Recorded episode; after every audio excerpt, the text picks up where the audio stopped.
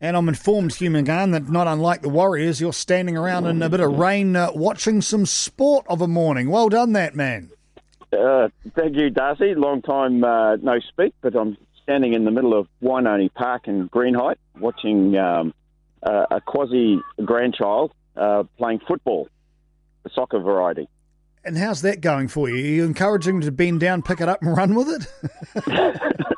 well, I think they're just scrambling around, scrambling around trying to stay as dry as they can and as warm as they can at the moment. They're just about to, to kick off, uh, and we'll be interested to see how he goes. He scored 10 goals last week, young James. So we'll just see how he goes this weekend. How many games did he play, Hugh? well, it was actually nine and one own goal, but he, he, he still claimed that one. Oh, wait, you'll take it as well. Like I'm really looking forward myself to standing around in the rain watching football in the next couple of hours as well. So you're not alone with that one, Hugh. Looking back at last night, there are a lot of things to enjoy about that game. I suppose first and foremost, I think the, the goal line defence of the Warriors when they actually had uh, 13 guys on the park was something to admire. Uh, the, the, effort, the dedication, the attitude to that uh, was something we don't see a great deal of. No, exactly, Darcy. I, think maybe built out of out of last week, the confidence out of last week's game uh, may have uh, shown through. And I think we're seeing a little bit of resilience uh, within the group. Uh, and maybe because of everything that's gone on, and it appears as though their backs are up against the wall. Uh, they've got nothing to lose. No one's really rating them to, to do anything, um, and they're fighting against the odds. Um, and at this stage, it's um, it's, it's showing well for them. There are still some frailties within the team. You know, they got out to a, a nice lead last night, but uh, Manly were able to get themselves back uh, back into the game, and uh, you know, they really had to fight to, to keep them out. But you know, so there, there's still some frailties within that team. I, I'm still not convinced at this this stage. It's still too early to, to say anything about them. We just need to look at some consistency with the team. Two games in a row, that's probably a good start. It is again uh, Roger Tuivasa-Sheck and Tohu Harris leading the way. I, these guys have hardly put a foot wrong all season. I, I, know Roger's had a couple of minor errors, but I can't remember the last time Tohu did something bizarre. He's just in sublime form, that guy. Well, you you always want a player in your team that you, you can rely on. The one who you know every week's going to give you this this effort. Um, he's going to produce this this amount of tackles and make so many yards, and that's that's Tohu. You know, he's not a superstar. He's not dazzling in what he does but he clears up so much uh, rubbish for the team. He makes some, some good meters when they when they're needed. Um, and then an attack close to the line, you never know when an offload's going to come from him. There's, you know, he, he's valuable within the team, uh, probably more off the field just as much as on the field the big story around this week, if you take away the off field uh, incidents around Gould and around Brown and so on and so forth, uh, I, I, suppose you'd say was the new halves pairing. Look, uh, how did you think they went? Obviously, very early doors yet. No Blake Green. Give them a mark and tell us what you thought, Hugh.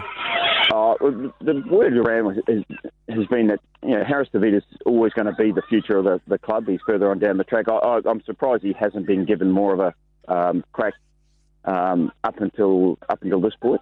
I think he uh, he's developing into a really good fit. He's he's still young. He's still learning his, his trait. But when the when the Warriors are in the position that they're, they're in at the moment, you know, why not give him a go? They aren't going to lose anything from him. They're only going to gain with any experience that he, he gather by by playing some games. And again, he showed last night that you know, there's there's the makings of, of, of appearing.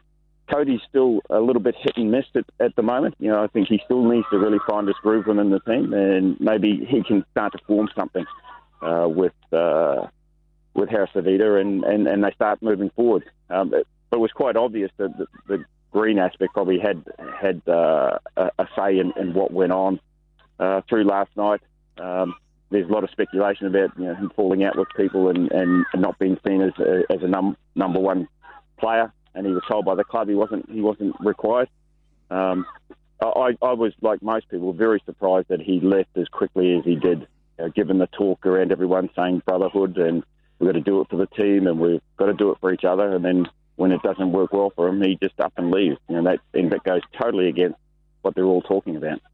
The Warriors uh, also last night did a Crusaders trick. They scored uh, right on the bell of half time, and then again when they come back out of the sheds again. That's uh, that's wonderful for the side that they can actually do that. But that first up from Herbert in the corner, that's just a winger special now, isn't it, Hugh? Yeah, they, they, you never know what winger's going to pull out. You know, years ago, they were the butt of all jokes. Now, now you don't play games without you know, wingers who can perform like that, like finishing or making the hard meters. Now, that, they've lost a lot out of Fusitu'a and, and Maumalo coming home, but they're not showing it. Uh, and that's that's a trait of a, a, side that are now willing to, to dig and, and, put some effort in. Um, I do agree with, with Todd Patenaude in, in regard to his the, the lack of a, a quality centre. You know, again, that, was seen last night. Young Pompey, you know, didn't miss some what would you, you would call regulation um, plays in, in defence, um, and he was found wanting on a couple of occasions. Uh, one of those led to a try. Uh, there, there, there, are, as I said, still some frailties within the team, uh, but signs that things are looking okay at this stage. What do you do with a guy like Hetherington? Uh, plainly, he, he's a monster. He's got great go for with the ball, but his discipline is lacking, and that's being generous. Do you persist with that? How do you actually drill it into him that you can't behave like that? Um, and he's probably a lucky guy that he didn't get a completely marched for that shot uh, on uh, Marty Taupau. Yeah, I think he was extremely lucky, Darcy. Um, I think he just needs to filter what, what he's doing. He, you know, we, we can see the, the, the, talent. We can see his aggression is uh, is wanted uh, within a team like the Warriors. Um, and it doesn't have to be a, a Pacifica boy to do it. You know, to see a, white boy standing up against the, everyone else um, puts a smile on a, on a lot of people's faces, uh, especially within within this game. Uh, but he, he's he's got every other attribute that you want in a in a player. Yes, tempering himself, and as they, uh, well, I just call it, he, he, they've just got to find a, put a filter on him, um, and then um, and then shape it to, to, to what they need. Uh, a lot of it is mental, and uh, there's just some work that needs to be uh, done with him. But coming into into first grade as full time and as regular uh, that he's playing at the moment, he's still getting used to uh, playing at this level um, and with some consistency and doing it in a way where you know he's he's he's really valuable to the team at this stage.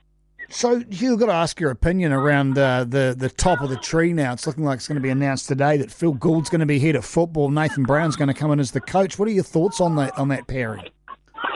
It'll be interesting to see what the job descriptions actually are. Um, and we've seen with, with, with Phil, Phil, Phil Gould, there's no, no question, you know, the knowledge that he has, um, the the mana that uh, that comes with him. But with that also comes some some dominance, um, uh, there is no there is no one else other than Phil Gould, and where Nathan Brown and where coaches uh, don't agree with him or don't uh, fall into his line of thinking, we've seen that you know he, he's fairly short with them. He, their, their tenure is not long. Um, but uh, and, and Nathan Brown, I, I, don't, I don't know how the two of them are going to get on and what sort of treaty is going to be formed prior to uh, them coming into the club. I, I, I really, I really don't know. Um, it's it's it's time just to sit back and just see what you what are the roles that these, these two are going to be making because one, there's got to be one leader, um, and at the same time, you've got to have one coach who has say on on roster um, and uh, selections weekly, uh, talking to the to the players when they need to be spoken to. Does someone like Phil Gould needs to sit back and just cover the outside, look at all that uh, the, uh, the below first grade level aspect. He can help put a roster roster together. He can help help negotiate with, with a lot of players. But getting involved on a day to day basis with, with the team, he has to leave to the first grade coach, and, and that's where I think Phil just doesn't have the ability to do that. He he wants to have full control of everything. And then you got the joker in the pack of the new owner, Mark Robinson, who's not afraid to come forward as well. So that's a whole new story. But we'll leave that for another day, Hugh yeah. I'll get you back. Last thing, though, uh, has he scored in the last couple of minutes? Uh, no, it's it's a real scramble at the moment. We say I think everyone's slipping and sliding around uh, at, at the moment. But uh, he's given it a, a great chunk. It, it, uh, actually, sorry, as I speak, got his first one. oh, live sport radio at its best. Hugh McGahan, real pleasure, mate. Great to catch up again. Let's do it again soon, huh?